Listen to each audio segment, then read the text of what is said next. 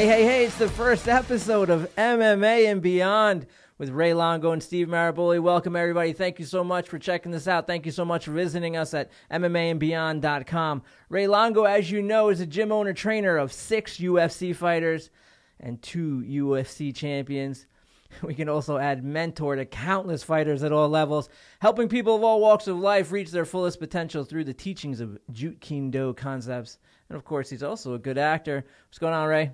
Hey, what's up, Steve? Really, really jazzed up to be here, buddy. Hey, man, listen, we we we got we got to jump on this. I, I I was doing podcasts before uh, they were even called podcasts. When they were called internet radio, I started doing it, and about as many people listening as you would think uh, back then. I remember telling people, "Oh, I'm on the radio." They're like, "Great, what station?" I said, "The internet," and yeah. suddenly you get that glassy kind of look that you get when when people feel bad for you in some way that classy eyed look.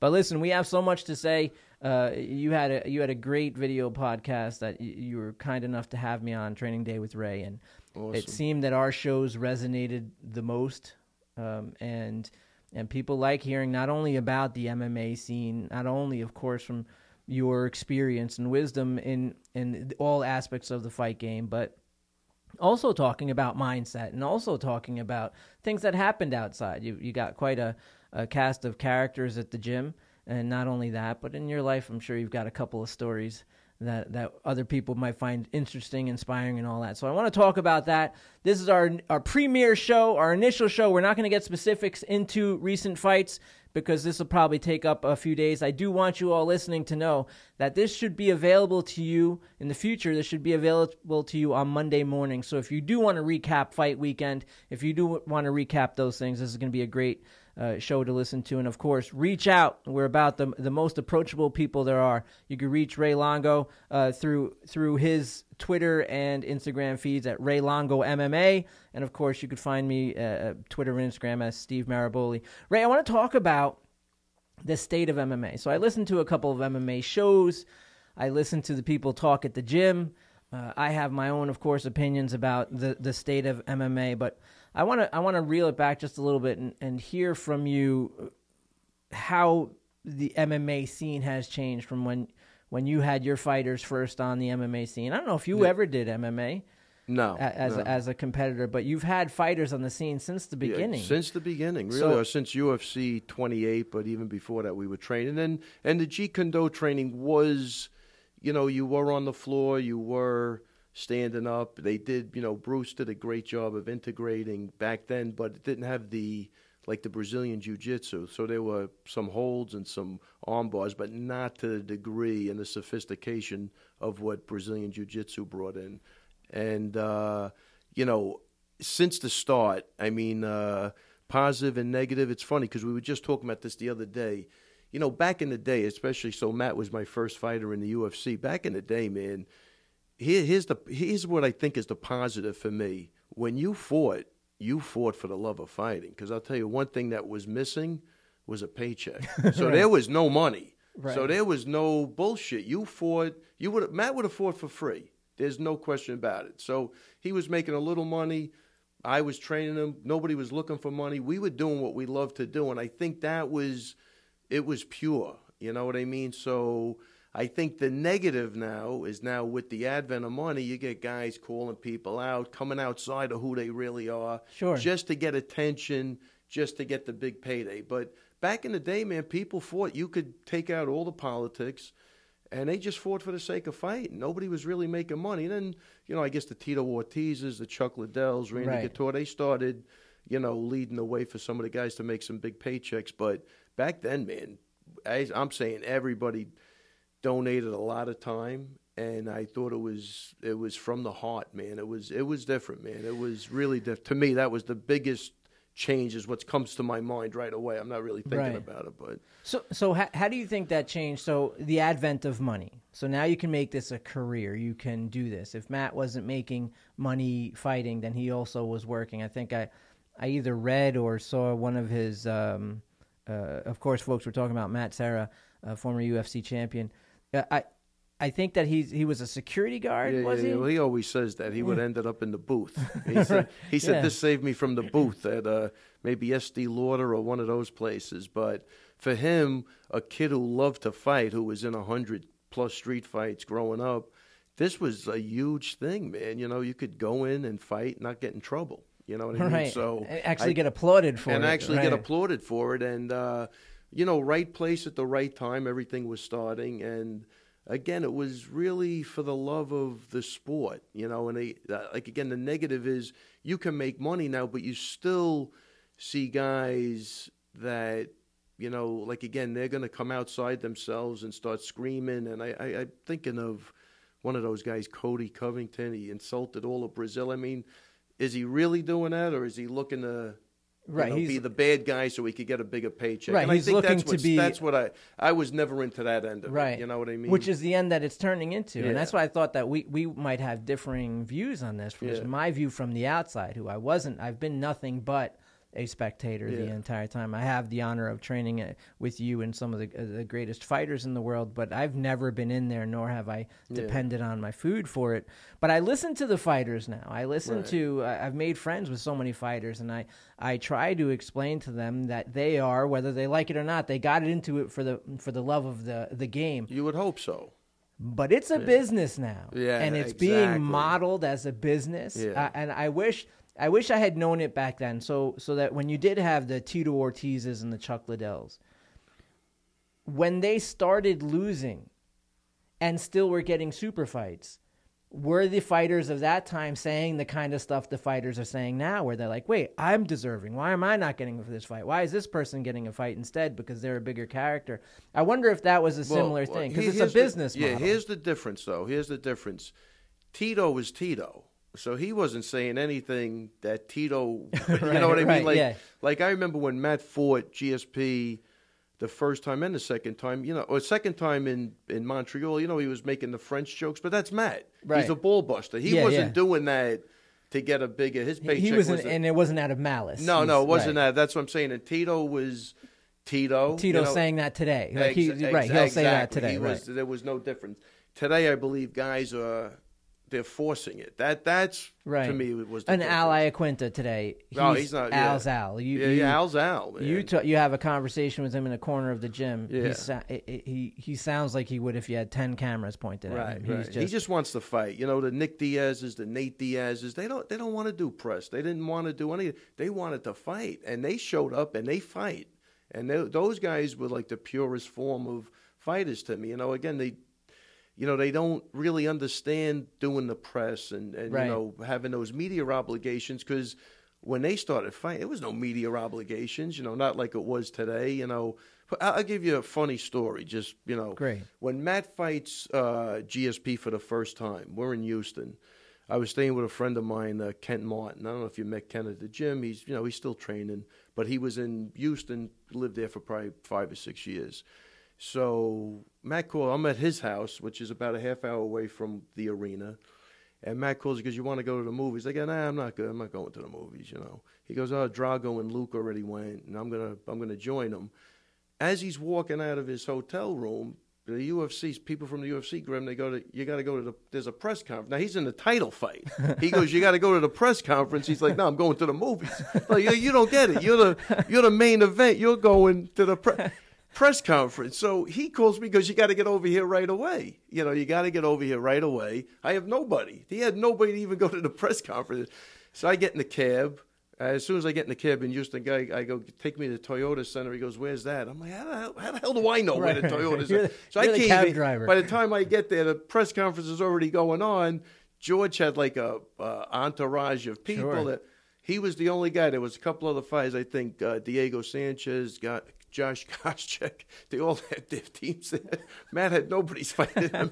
So this is how it changed. You know what I mean? Like you weren't thinking about doing media. It just wasn't like that. And I, I, I think Nick Diaz is the best example. He wants to fight. Just put me in there. Right. I'll put on a show. For, I'm going to fight. It, was it Nick Diaz the one one of them? Was he the guy who skipped out on, on one of Oh, I those, think he like with out. GSP? yeah, I think probably. And You Dana don't- said, you know, don't do this or Yeah, this is now it's don't starting. To, now again. it's starting to become a business. Right. now, they have to build it. Now the media is important. Everybody Huge. realizes that. But these guys want to train and they want to fight. You know what I mean? So that for those guys now, it's a balancing act. You know, this ain't even uh, Gano went back to France for something because he was loyal to his team two weeks before the fight. So I don't know. It's it's all it's crazy. It's now, an interesting that, dynamic. Yeah, it's, yeah. it's interesting to watch as a fan. Yeah. I, I'm fortunate to be a fan who gets to go train with these dudes. Yeah, yeah, yeah. and so it, it's an interesting thing to to listen to them. And also, my first my first love and my first career was business. Nice. And so know the business angle of it. And, I, and I've had a couple of conversations with them. Uh, I remember I did another MMA podcast, and they were arguing the point of what merit is and who deserves what who right. deserves the next number and who deserves this and I and I tried to tell them from my perspective the UFC maybe Bellator now as well as as they get stronger, they have a merit system also. It's just different than what you think it is. Right. They're adding components of who can put asses in the seats. They're adding the CM Punk factor. The fact that CM Punk made ten times what a what a right. what a good fighter would normally make on his first time, it's because he had. You've never heard the UFC apologize. They're never going to apologize no. because as much as they paid CM Punk, he made them more money that eggs, night. Eggs, look, it and, all it all comes down to the bottom line, and and that's really what it is. So it does force some fighters to feel like they have to set up this character. Of course, Conor McGregor gave them some sort of template that yeah, some of them yeah. follow that that makes them look ridiculous. Exactly. It, it makes. And he was able to pull it off, and he had the right, right, fights at the right time, and he backed it up, and he deserves everything he got. And the same thing with with Dana, man. I was there when they were losing money.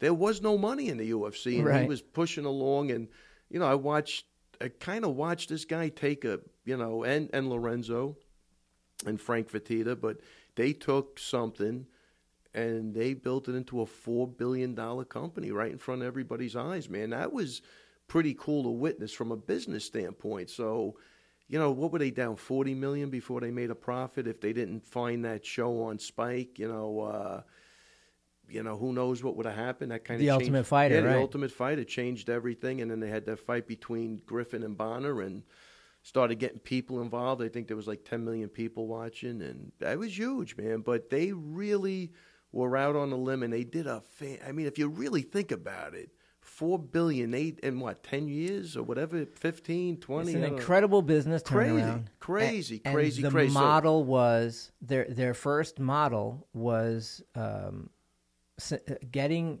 UFC synonymous with mixed martial arts so something they did really, really smart. No, they branded was they branded UFC. So now, to this day, even when someone says, "Oh, I,", I if I were to tell someone I I, I train at uh, Longo and Weidman's gym, uh, who are they? Uh, oh, they do uh, mixed martial arts. They train mixed martial arts, jujitsu, and, and, and etc. And they say, "Oh, you mean UFC?" Yeah, yeah. It, it's synonymous. People will understand UFC no more than MMA. It. No question. And and that was brilliance in marketing. And then they were able to sell off their company. They they they made that four billion because someone you know, as with anything with business, it's the price that someone's willing to pay for it. Exactly. And and they they they put these characters together. They happen to do it perfectly. And listen, you're never going to tell the Fertittas how to make money. I mean, they, they, they did it very perfectly. smart, educated, come from a great background, like again, well educated, and uh, probably the unsung heroes in that because Dana's the front man, like in a good band who, who's fronting the band, but he was a great front man. They grew up together. It's a really a great story if you think It's a great story. They grew up together, and they. I mean, who wouldn't want to do that with a couple of childhood friends? Build an empire like that and doing something, you know, that you love doing. It's like, you know, Matt would have been in the booth, Dana would have been, you know, a cardio kickboxing it, instructor or manage, right. you want to manage boxes, whatever it was, but nothing like this. This is and really for someone... incredible for, to be a, you know, to, to watch that mature. That's why I say I do, I get everybody's side of yeah. who's not getting paid, who is getting paid, but – the guy did a brilliant job. They, they did a, a, brilliant job, and for me, you know, as as with any business thing, I take the emotion out of it, and I see I see the fighters, and I say, hey, listen, yes, what you're saying is emotionally correct. You should deserve deserve. Those are they're great emotional feelings. The reality of it is that that's not how it's worked. You're seeing that that's what they're doing. Yeah, look, you're seeing that. Uh, a few months ago, uh, they were talking about oh maybe Mayweather wants to do MMA, and and it was a silly idea, but enough for it to be on the stations. And I remember listening to Miesha Tate on one of the shows. Um, I travel a lot, so I listen to these shows, and Miesha Tate, who you can't question how great Miesha Tate is and what she's done for the sport. And she was having this conversation about uh, about what if Mayweather were to fight, and is this silly to even discuss? And I had to think, and I, I even called in, and I had to say, hey, listen, from a, a outside perspective, what you're saying is true. Yes, your fights are important. Yes, these fighters are important. However, the, what puts the asses in the seats right. is going to be the spectacle of it. So whether you like it or not, it's true that if you were to have, uh, I don't know, a, a Miesha versus Holly Holm again, right? What a great fight! Right. That fight had heart. It had technique. It had fury. It what an ending! And, and you can even say Holly didn't tap. Holy shit! Yeah. What an amazing fight! If you were gonna do do uh, her Miesha Tate versus Holly Holm two, everyone would be excited. If on the same night you did CM Punk versus Floyd Mayweather in their first MMA fight, that one does more business. Yeah, and, and and that's an unfortunate truth is the way that I see it. I could be wrong. My guess is that I'm not. And and that's it's it's mad and it makes fighters mad. But it's just the business model well, of the fight yeah, game. You know, look, and again, is is that ever going to be right where a guy thinks he's getting what he should be paid? I remember Matt would always say, "Do you think do you think this is fair? So I would say I think it's fair. Do I think it's right? No, I don't think it's right because right. you should be tied into those pay per view buys. But it's certainly fair. It was a lot of money, so it's fair, but right. it's not right. You know what I mean? Exactly. Right would have a you'd have a a formula, and you'd get exactly what you brought in, and and I think that's you know, and and I think that was you know part of Dana's problem. Look, I promote shows on a small level, right? The Ring of Combat so, you know, me and Lou went to a ticket deal. You know, you, if you could sell a lot of tickets, you'll make a lot of money. You get you tied into the tickets because we got sick of people saying I could sell a thousand tickets. You know, really, you could sell. So a guy that says he could sell a thousand tickets, what do you think he would come in with the day of the fight? I, I, would I would hope that he would have sold a thousand like, tickets, like six. Right. Like you went from a thousand right. to six because these guys in right. their head I don't. They're right. just either bullshit artists or delusional. Right. So for that guy, hey, you could sell a thousand tickets, take fifty percent of what you sell. It's like that's it. Isn't that a great deal? It's like my and experience with AT and T. It says we have three bars, and then I try to send something, and suddenly it goes down to no service. Yeah, that's fine. but, you, but you see what I'm saying? Yeah. So that's the the problem. So everybody thinks people want to see him, but there's only so many Conor McGregors and people that really know how to Floyd Mayweather. They know how to put asses in those seats, and that's that's I think the balancing act Dana has, and that's what I think the fighters have to understand. Who the hell knows what's exactly right? But you know, a lot right, of guys whatever up, it is, right? Yeah, like I think Al's piece very happy with his new contract, so that's a good thing. So there's a guy who he acts the way he acts. He yeah. doesn't. He doesn't. Uh, he He's doesn't put bullshit. on a, ca- a character. No. And, and, he he he just started doing something else. Yeah, mm-hmm. yeah. Look, they were all Baljo was going to start teaching. You know, I mean, you know, it's crazy, you know. But uh, these guys love to fight. Al, Al, loves to fight. So, but you know, you do need a an escape plan also. I mean, and I think that's you know what I like about these guys is they are thinking. They're not putting all their eggs in one basket. And if they could, and if they can make some money, that'll be great. But if not, you know, they could, they have options. And I think those options give them more bargaining power.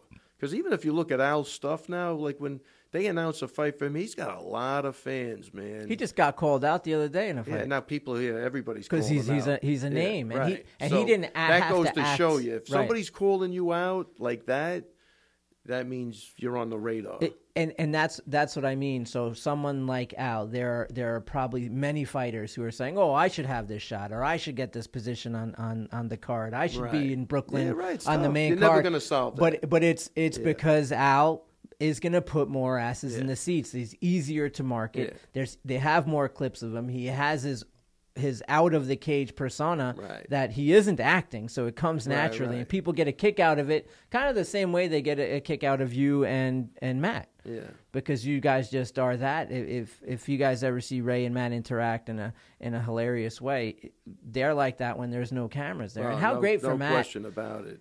he he says he would end up in a booth Oh, yeah, you know, I like to think doubt, of no. like the long term. Like, not only did he no, not end up in a, booth, he is the American success. How story. many great people came from his school, like, oh, from, yeah. from, that experience? I mean, you meet yeah. there's some animals that I meet, man, that are just nice he, as can be look, and deadly. He, the other thing is he loves what he does, loves it, loves the jujitsu, loves helping people. Now he really transitioned beautifully from fighting to you know no regrets. Like you know, some guys just can't give it up. They're still talking about fighting five years after they they haven't fought, and that's sad, you know. But he he was able to you know build those businesses, and he's got a great thing going, man. It really is. You think he models the way that he is with your fighters, uh, oh, over the way he is with his fighters, over the way you were with him? I feel like the when he talks about his experience with you and and how you were a, a mentor to him. Yeah what I what I admire about Matt, and I don't really know Matt, yeah, yeah, yeah. but what I admire about Matt is no matter how small of a show, and I, I go to as many shows as possible. I should support as many people at the gym as possible, and I go to these little shows. And you know who's in the corner? Matt. Oh yeah, yeah. yeah. Matt's there. Pete's there. Dave Patton. I mean, they're there, and they love their people, and and and uh, that's something that I really really admire, which is why I love I love yeah. training there. Just seeing the personal attention when there are no cameras, there are no lights. You're just in this little place and there's a competition and there's a former UFC champion in in, in, in his yeah, person's yeah. corner, man. That I admire that. No, he's he's larger than life at times, that guy. But you know what's funny as time goes on, because you know we when you're caught up in training and you're having big fights and you're just moving on to the next thing now, sometimes when I sit there and listen to him talk, and he's telling a story about what I told, I think he might be the only guy that ever listened to me at this point. like he's, I mean, like now I'm starting to go, wow, this is unbelievable. But we never really had that opportunity until after he was really done fighting. Like you know, everything was just moving. But he comes up with some crazy stories that uh, that are true, and uh, yeah, he. Uh, he was a good. Uh, he was a save, man. I, that, it, he's. I, am like even more happy that he's a a great family guy and a good business guy. Forget the fighting. The fighting is just right. a transition into the rest of your life. It's going to be a couple of years, you know. But he really. That's what it's about. Taking all those attributes you build from fighting and then being su- successful in life, and that's he's a perfect example of that. And happy. And you want to be happy in life. You want to do something you know, you wanna you wanna do. Like he's always like, I'm living a dream, man. I I got to pinch myself every day. Uh, does exactly what he wants to do, and I think that's that's a model for everybody. You know, one hundred percent, folks. You're listening to the MMA and Beyond podcast with Ray Longo and Steve Maraboli. Don't forget to check out our website. MMAandBeyond.com. If you have any questions, you could just fill out the form on the website, send it right to us. You could also reach myself or Ray through our social media. Ray is Ray Longo MMA on uh, Twitter and Instagram, and I'm Steve Maraboli on Twitter and Instagram. Let's we're gonna take a we, we did reach out on our social media already and got uh, some some questions, so we're gonna hit up some. We we just talked a little bit about the state of MMA for fighters, uh, and let's let's hit on some of these questions. I'll start with Walter. Walter's in Tempe, Arizona. Walter, I my first radio show was out of Tempe, Arizona and uh, I had many, many uh, successes there, as well as drinks on Mill Avenue. I'll never forget the drinks on Mill Avenue. So thanks for writing in. He writes, I know Ray Longo is a Jeet Kune Do guy. Right. How do you think Bruce Lee would do competing in today's UFC MMA scene? Man, I think you look Bruce he Lee. He was a little guy, right? Yeah, he was a little 130, so he'd yeah. be a, a 135 pounder. Uh, look, he was way ahead of his time. Uh, I I think without him, we're not even seeing MMA today. I mean, right. it was this guy was talking about this in the '60s. Now I was training martial arts in 1973, and when I tell like, it's hard to look back now if you're a young guy and even know what this guy was doing, but. In 1973, this guy was radical, man. This guy was radical just by hitting a heavy bag. You know what I'm right. saying? Like that's crazy. Like who doesn't hit a heavy bag right. today? But back then, everybody was doing katas or kung fu forms right. or whatever they would. This guy's banging the heavy bag. He's running. He's running hills. He's jumping rope. Like, all right, everybody does. But that wasn't nothing special. But that was the beauty of him. He saw the positive benefits in physical fitness and getting. Well, he had a philosophy behind yeah, it, and in the early just, '70s, the the Eastern philosophies were just really starting to, yeah. to leak over. So I'm saying, like, you know, based on all of that and his physicality and how quick he was, and he was ahead of the game, I think he would have been one of those guys that really transo- transitioned beautifully. And plus, he would have been ahead of everybody. You know, it was almost like at the beginning UFC, like you know, you had some of those old karate guys going in getting killed. Like they, didn't, they just didn't crushed. get it. Like you know what right. I mean? So, you know, he, look, even in his movies, he's doing arm bars and chokes, and it might not have have had the sophistication of uh, Brazilian jiu jitsu, but he was training with Gene LeBell, and he was way ahead of his time. So I'm going to say. With weight classes, he would have did really well. That would have been my guess. Yeah, definitely really well. Would you say his, his weakness would have been like a the jujitsu component?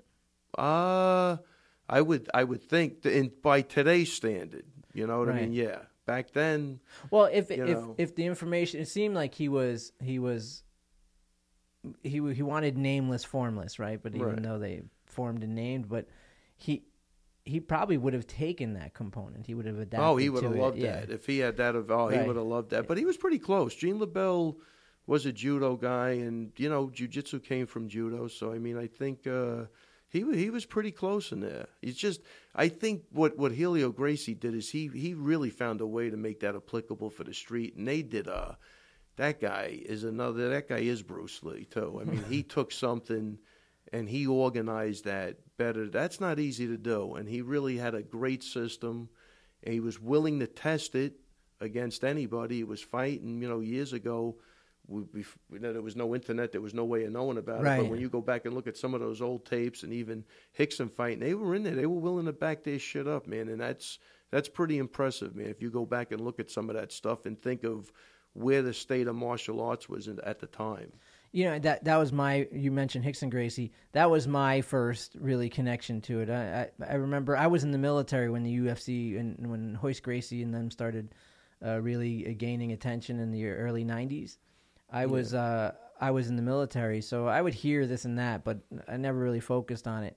Later, when I saw a documentary on Rickson Gracie called Choke, Oh yeah, beautiful. And yeah. that was I that was for me. I was fascinated by his philosophy and fascinated by his discipline and how non-violent his training was. So I, I was thinking, yeah, constantly thinking about hitting bags and hitting things. And yeah. you were reading back then in magazines because everything was magazines. You would read like this is you know you punch sand and you're yeah, like you know oh, no, all of that. And then this guy's doing yoga in the beach, and exactly. I'm like, wait a second. The guys are punching the makiwara board, and this guy's you know doing uh, you know the uh, fire breathing. Right. But you know Rickson probably somewhere in the early 90s did his blue belt test at my school. I opened up a school in my first school in mineola. So to get to watch him roll and to speak with him and to listen to him talk was really phenomenal man. Like he he is a philosopher and that jiu-jitsu philosophy i also had a teacher one of his black belts pedro sauer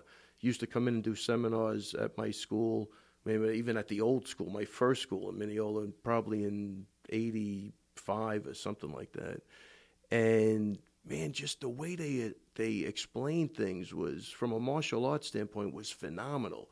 Pedro was very articulate, and I got to meet Rickson. And I remember Matt just had Rickson on the show, and I go, you know what, man, that I don't think I get like you know rattled too much, but that guy I think would rattle me, man. He he. I remember listening to him. I go, I remember telling Matt when I finally met him, I go, man, you should get with this guy eventually. Just uh, I just love his philosophy and the way they they broke things down was was was really great. One of the highlights just to have him at the school for a day and to watch him conduct the blue belt test and the way he spoke was was was great, man. It, it definitely uh, one of the leaders, not only because of of his tactics in jiu-jitsu but what you're saying the philosophy behind it no unbelievable he, just, and just I, a great and I even his humility they handed him a a like um and forgive me everyone who's deep in jujitsu for messing this up, I'm sure.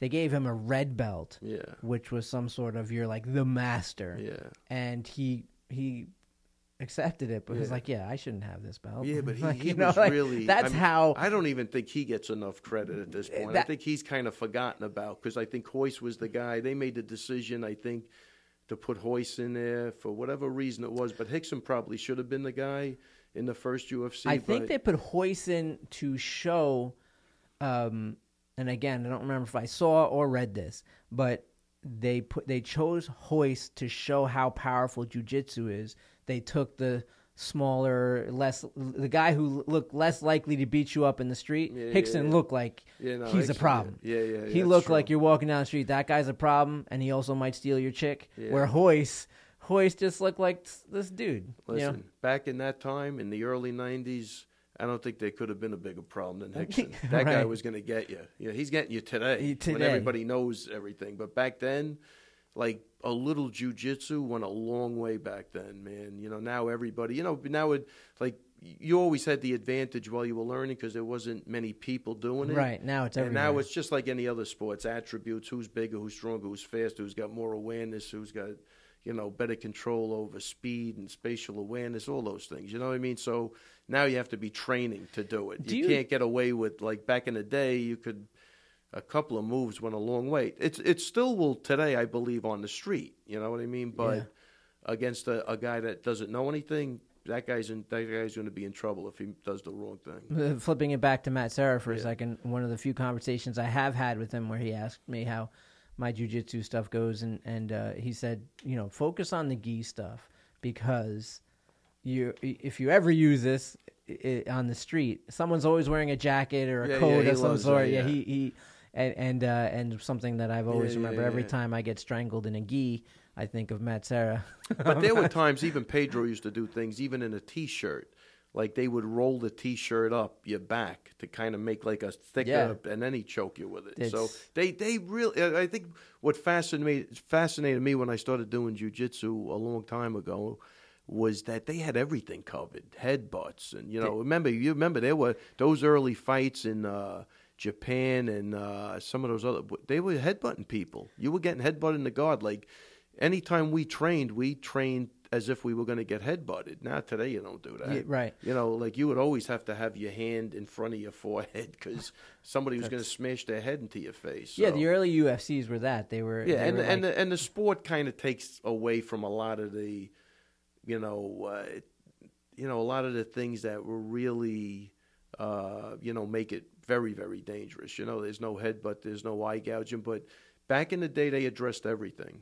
You know what I mean? They did. They had everything addressed, and I think that was the beauty of it, man. It was just like again from a martial arts standpoint. I think I was I had some really good teachers along the way these guys that first thing i said to myself is wow this is this is new to me this these guys are really squared away they had they did a fantastic job in passing that art along and again that the the philosophy behind it the philosophy you know behind it. but that they might be leaving that out now a little bit. Back then it was a little more do you think it depends on the school? Probably yeah, because here the, my be interaction with matt Serra was uh, whether he was trying to be a philosopher or not. He was Yeah, saying yeah, hey this is why that he was giving me the tactical reason of why to stay focused on this is because if you use this on the street this is what someone's always wearing. This is what you can always do. For me that's a philosophy and practicality. Yeah. i wonder if that's not uh, lost in some schools I, Do you know, I, you know, if you ever listen to Renzo talk, you know, he they they were brought up really,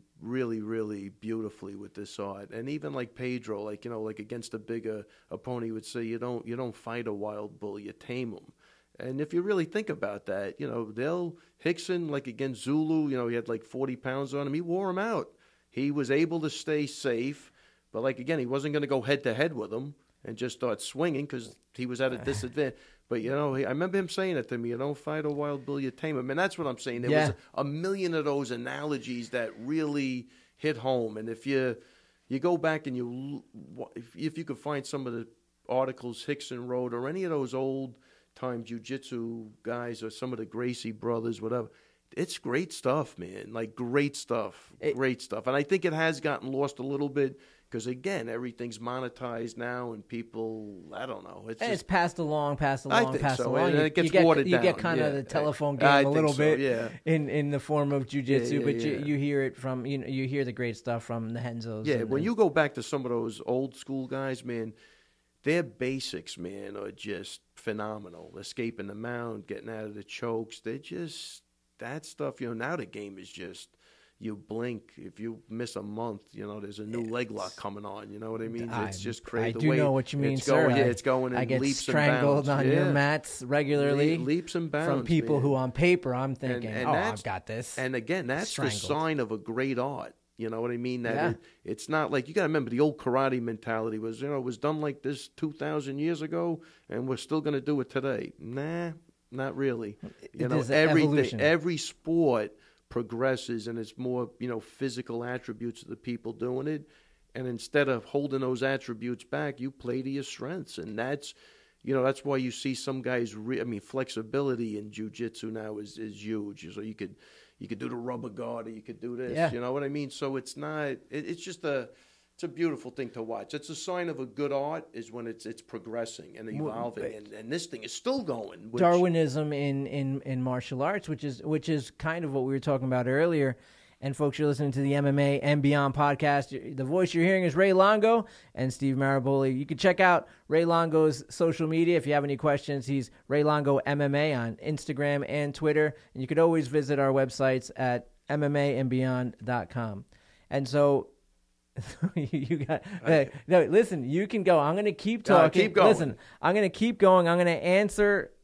I might get to some questions that that might be for me, but we're going to keep going. I'm going to continue on that thought of of evolution as as Ray Longo uh, leaves for a second.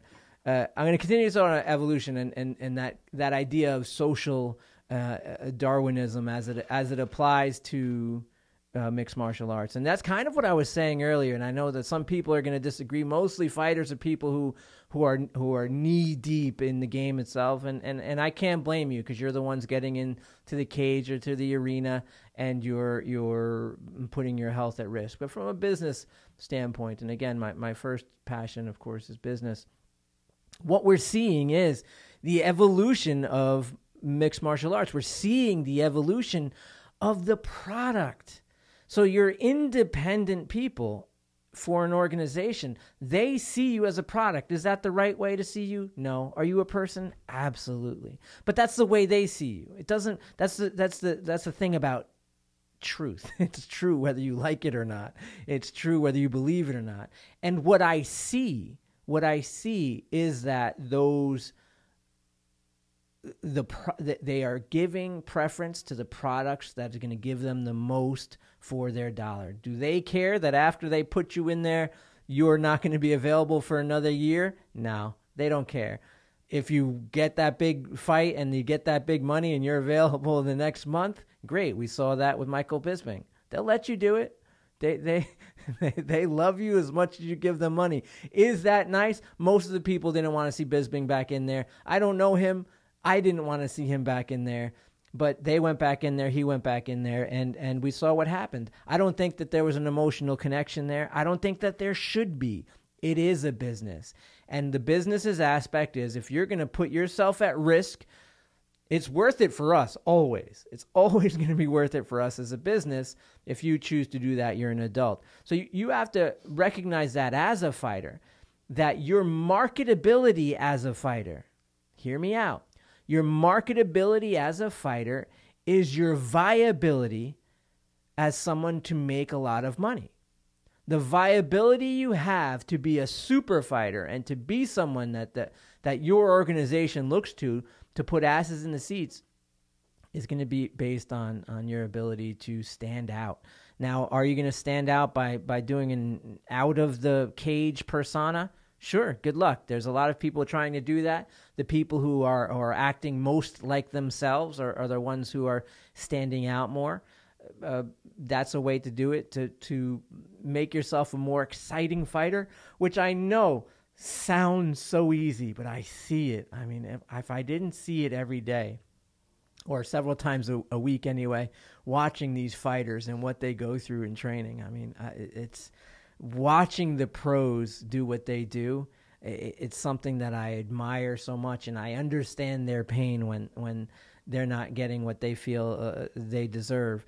Uh, but the the truth of the business model is: Are people going to tune in for this? Are people going to use a, a, a perfectly serviceable Friday or Saturday night to uh, to take out their their friends or their family or their spouse to this event. That's what they're asking. They, they think you're nice. They think your hair's cool. They think you're cool. That's all great. But if you could put asses in the seats and, and money in their pocket, that's going to be your viability uh, as a fighter, and and and that's uh that's where I was going with that. And if you and if you want to add to that, feel free to to connect with us through either our website or in either of our social media pages. I want to get before we get to our next quick topic, I want to just get to Vanessa in Boston.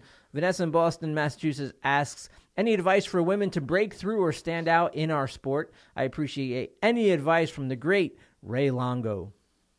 Oh, Vanessa, very good question. Uh, first thing is, I'm going to say find a team that fits your mindset, that has the same values, same goals, same way of thinking. I think that'll help since you'll all be on the same page. So find a, a reputable team that you have a lot in common with, and you think you can, you know, get along with, and uh, you know, do like everybody else. You know, take a couple amateur fights. You know, get the right amount of training before you do that. You know, and if you have a good coach, he'll let you know when the time is right for you to do to take your first fight.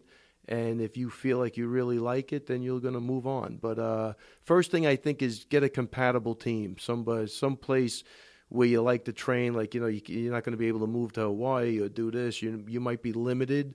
So uh, whatever you can make work in that, you know, in your in your budget and everything else. Get get a team that you like that has some sort of reputation, that has a success record, and I think you're on your right uh, you're on the right road to uh, you know accomplishing what you want to accomplish.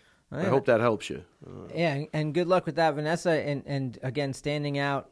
What what Ray said earlier, just really uh, applying yourself to your craft, staying focused, and the better team you have, the more you'll be able to stay focused on your craft and, and, and stand out as far as that goes. And then there's those other it factors that who knows, who knows what how they go. Right when when someone when someone wants to, you you take a, a, someone like Vanessa, and it could be a, a, a man or a woman who right. who want to find that team, right. and they feel like a team resonates with them to, for what they see as a team. How does that work? Do you call up a team and say, "Hey, I'd like to be a part of it"? Is there a how does that work? I, I think a lot of people do. Look, our thing always was homegrown talent. So your, your law MMA, yeah, law, oh, uh, law MMA and Serra Longo fight right, team. We took kids from the neighborhood and that was our thing that we didn't really solicit anybody and probably there were times we actually turned people away but we liked keeping it like a long island thing and that was just you know we were never looking to be the biggest team we just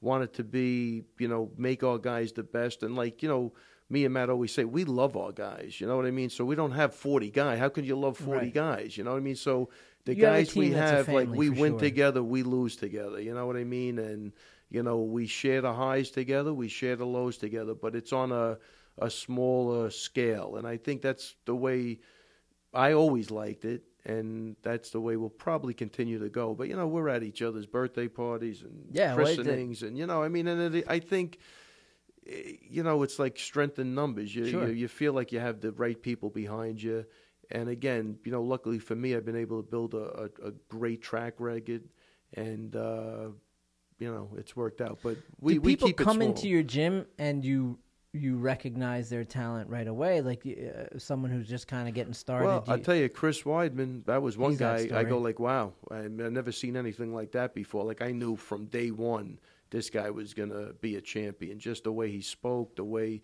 his physicality, the way he, he came in as a white belt and was choking out black belts from day one, which was unheard of. I would tell that to somebody and go, "Oh yeah, right. Oh yeah, okay, yeah, he's choking out a black belt. Yeah, like because you were, it was built into your mentality right, that that right. doesn't happen. That doesn't happen. Well, it, it, does happen, you know, because I seen it, and the guy right. was he was that good, you know. So every so often you're gonna get a guy like that. You're gonna, uh, you know, they say if you could spot it, you got it, whatever that, that thing sure. is. But that that's kind of the way it is, and on the other side of that, you know, you get guys that come in. I want to be a UFC champion. They've never wrestled. They've never boxed. They've never kickboxed. They haven't done jujitsu. But you know, you get that guy, the street yeah, sure, fighter, sure. the street fighter. You know, everybody's got to deal with that guy, and, and, and, you know it's a disaster right. from day one. And you're trying to run a business, so you know you want to be encouraging, but you know. And I think these are the, right, the yeah, questions yeah. I start asking you, Yeah. like, when do you actually tell somebody that that this isn't for it, you? Yeah, right. right. I mean, because you want to.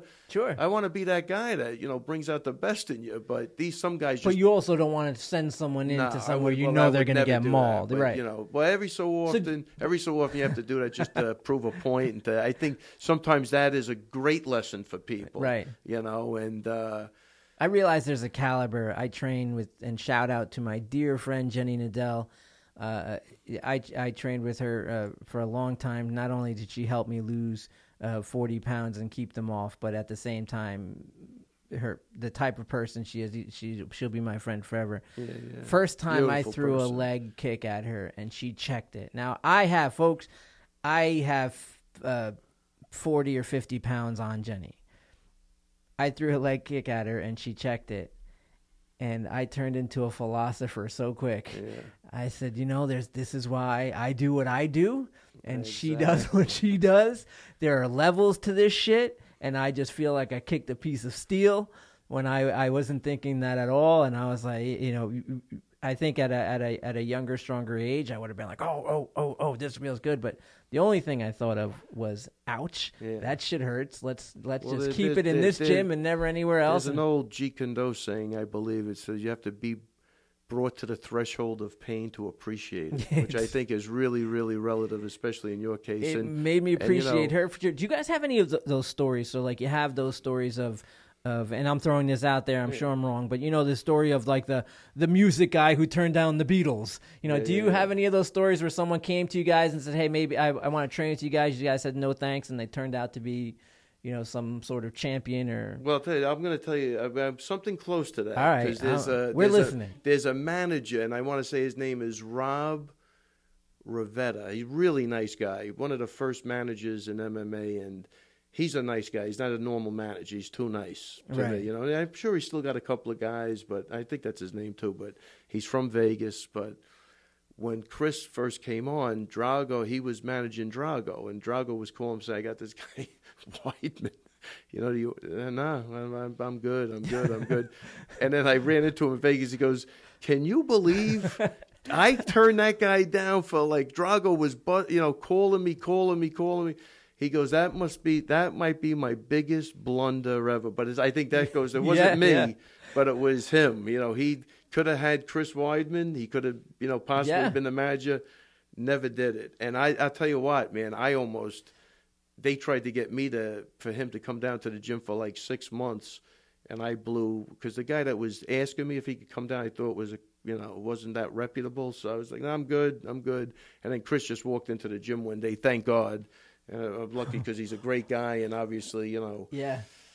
you know, he made history and let me be a part of it. But uh, yeah, I almost blew that to be honest with you. And then when the first day I met him, when he came down, I go, man, I love this guy. Man, he's just a nice kid, and you know, and An animal. ta- he's a, he was a freaking animal. He was really.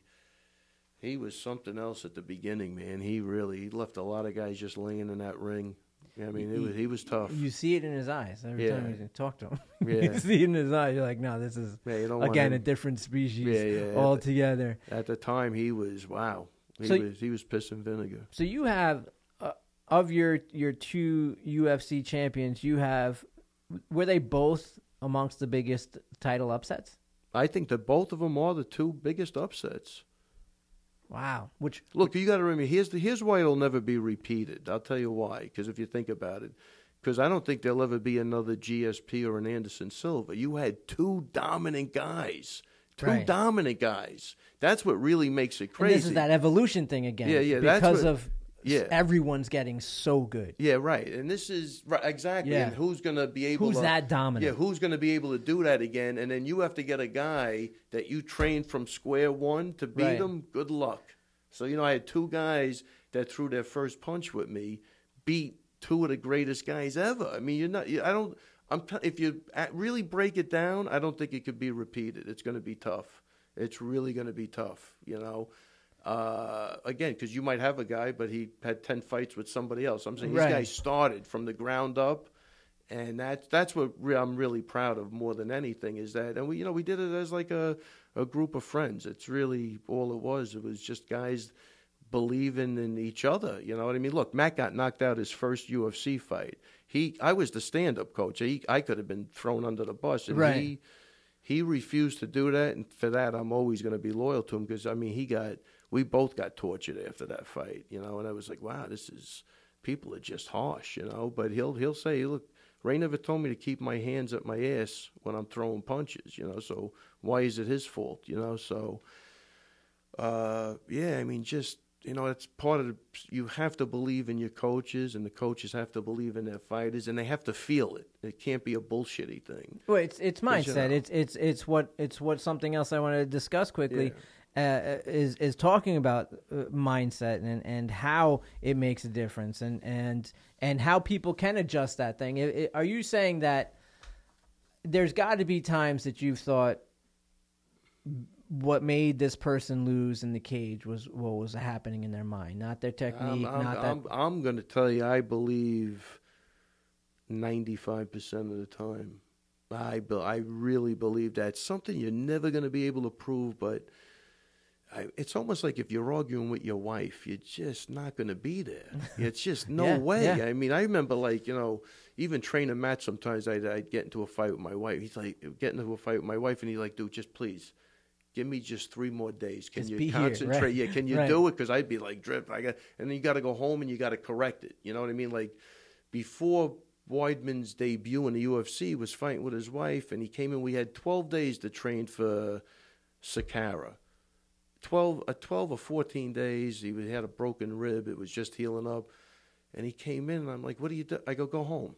But it's not even, it's useless to train. I've been here before and he went home. He made things right. Next day we come in and we we killed it. You know what I mean? Hmm. We had two weeks to train, and he went in at a great UFC debut. But I remember sending him home. Just go home and rectify it now. I don't care if you even mean it. Just rectify it because right. you can't be walking around like that. It's a really stress for me. It was really stressful even coaching. I, I, I never forget. He, he wasn't married. He'd be looking. Come on, please, buddy, buddy. Can you just please stay with me? Just can you? Because he'd see me like thinking, and you know, you're not yourself. So everything's got to be right. And uh, wow. Uh, so yeah, mindset for that stuff is. And I you agree. Know. You know, this is this is my my my world here mindset, and I and I think that it's funny. You can't prove it with anything in any yeah. of the behavioral or cognitive sciences. You, you can't prove. That's right. why that's why people out in the physical scientists consider people like me social scientists. Uh, it's they consider it a pseudoscience. The right, psychologist, right. the behavioral scientist, because you can't really repeat it, and you can't Right. Uh, adrenaline exactly. affects me differently than it affects you. It's it's you can't really repeat it. I mean, that's also the, the beauty the other of it. Physical that, that's sciences. actually also the beauty of it too. But you can find that 100% of champions, 100% of people who get to that top, that peak, they say mindset's I everything. tell you the same thing. And the people who Yeah. almost get there or kind of get there, they'd be like, "Oh, that mind over matters bullshit." That mind the people who don't always get there will have a question about whether mindset matters or not.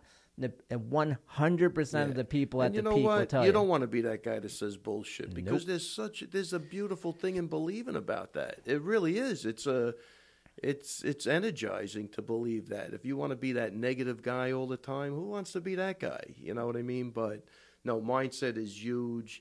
And again, uh, have you learned tricks along the way to help uh, tweak people's mindsets? That, I, I mean, the biggest thing I do is I, I like I like to say I like to go so hard on the physical that you get to the spiritual door. Like you got to really train these guys when like things are going good. You got to push them to the brink of physical, you know, disaster. Like you know, to and then it just gives them that that confidence that you know, transfers over into their mind. That's the first thing I like to do. You try to break guys, almost like a seal mentality. Sure, you sure. don't want guys that can't make it through BUD/S or whatever. Right, you know. sure. Those guys are hard to break, man. You know what I'm saying? So that's how I like mindset wise. If you use that as the template, you really got to make that training hard. To, like I always believe the, the the training should be harder than the fight, and that Right. now whether what comes first, the chicken or the egg, whatever. But that's going to build a, a good mindset. I know, like with with Matt and some other guys, like if they weren't,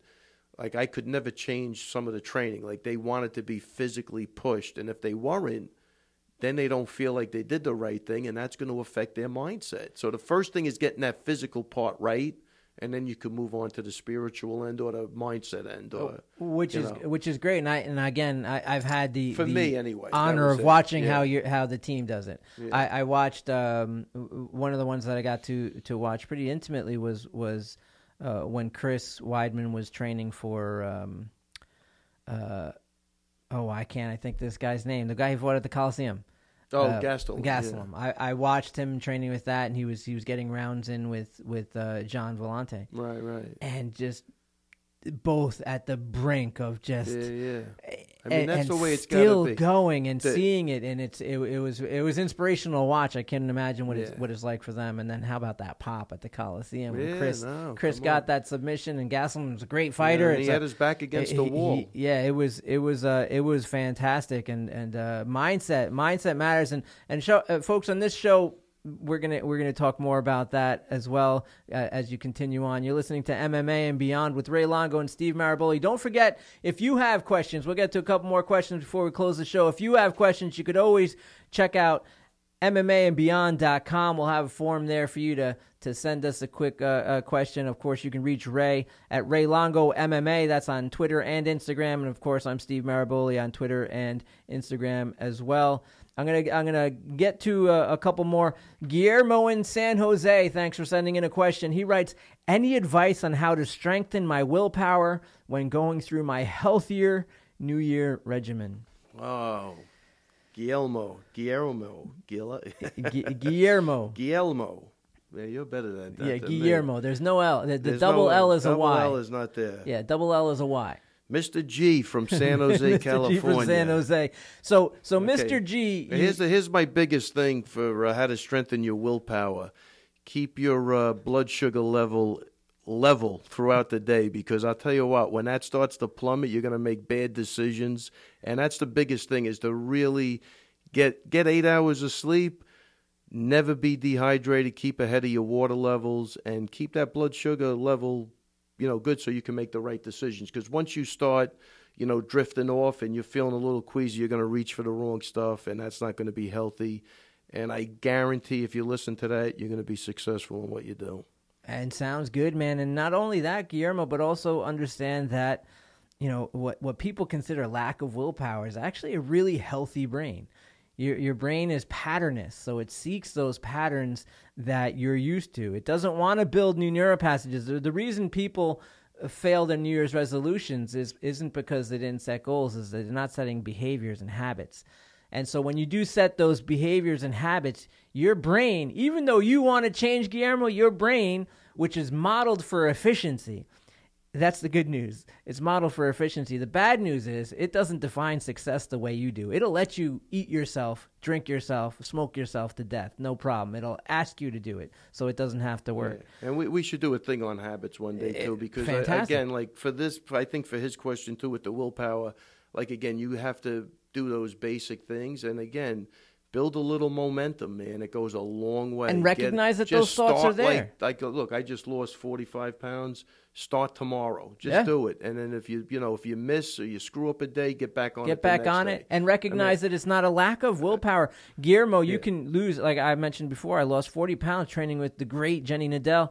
It- brother, that doesn't make cheeseburgers less delicious or pizza, or it doesn't make my brain not say, Psst, hey man, one more beer. It doesn't make any of that go away, but you just have to recognize that when you do set those behavioral patterns, like what Ray was saying, give yourself the opportunity to not have to uh, uh, battle with your own thoughts, but also recognize that sometimes, for all of its accolades, follow your heart is really bad advice, and sometimes you just got to stick with not not taking the the old path that got you to where you wanted to change, but instead recognizing there there are new changes you can make, and that your brain, especially in the beginning, will still offer and, you and, all that and make nasty it easy stuff. to win. You yeah, know what I mean? Don't set crazy goals like you know When you didn't was work out weight, for a year. I'd be Right. happy if I lost a half a Yeah. pound. I'd be ecstatic, you know. So make it easy to win, gain some momentum. Again, do not discount sleep. I think everybody's preaching that now. It's- although everybody's been saying it for years, Yeah. now it's becoming. Now it's- now it's like it's Irrefutable. mandatory. Yeah, It's now it's, don't irrefutable. even- We get that like this- you, right. you're stupid if you're not sleeping right. You're going to be better because if you get up and you and you're miserable, that's going to affect your willpower. Eventually, you're going to break down. But if you get up and you feel great and you start the day off right, I say you your uh, chances of success increase exponentially. Boom, Guillermo, just like that. We'll finish. We'll finish with the on a lighter note. Jessica in Illinois, in Chicago, writes, "All right, Stephen Ray, fire off your favorite martial arts movies. Go ahead." Uh, any first off, any Bruce Lee movie because I was a kid when they came out. I love those. But I tell you, one movie I really liked as a kid was Billy Jack. I thought that movie was phenomenal. I loved the way they portrayed that. He was a peace loving guy, but when time came to fight and he believed, you know, stood up for what he was doing. I, the guy was awesome. I think the philosophy behind that and standing up to the bullies and all of that stuff. You have everything in that movie. You have bad guys and you know spiritual stuff. I think Billy Jack was a great movie. I could watch that over and over again. And of course, any Bruce Lee movie. And so uh, I, I'm I'm a, a little younger than Ray. So Bruce Lee was something I did watch. Uh, older siblings and cousins, and we watched it, and I thought it was great. Of course, the fight with Chuck Norris was Oh, was yeah. famous. But for me, uh, Jessica, uh, in the in the early '90s, late '80s, Jean Claude Van Damme. Uh, Yeah, yeah, hate him. Don't hate him. Don't hate him Ah. because I'm telling you, when I saw Bloodsport, yeah, yeah, yeah. that was it. Yeah. That was like Rocky had already started that fire. Yeah. But Bloodsport, man, no, Well, it was good. The premise was great. It was great. was great. It was great. So that that was that was uh, my thing, and I won't only because I'm sitting next to Jessica, uh, one of the greatest martial art minds uh, alive. I'm not going to mention the which Uh, was also was which was That also that pretty was a cool. f- A, fun movie, but which is also pretty cool. Everybody watch Billy Jack. It was, it was Watch- pretty, it watch was Billy Jack. cool. But uh, I mean, look, when I was 13, 14, going to the movies to see Bruce Lee for the first time, and like I'm going to say it had to be 72, 73, 71. So you walked out of that place feeling like you could take on the world. You ever, I mean, I'm a young kid and there was something maybe it was just the timing of everything or whatever but those movies I get it. were- I you know, felt and the then same. sometimes you go back and you look at them now and you go eh, you know but as a kid man there was nothing better than that I felt the same doing coming out of the movies from Lionheart, from Claude Van Damme. They fought in a pool, Ray. They fought in a pool. I love it All right, folks. That's the end of the first MMA and Beyond podcast. You've been listening to Ray Longo and Steve Maraboli. Don't forget to check out MMAandBeyond.com, or you could just reach out to us through our social media. Ray Longo, you'll find him on Instagram and Twitter at Ray Longo MMA, and you could find me on Instagram and Twitter at Steve Maraboli, one word. Thanks so much for listening. We'll talk to you soon. hasta la vista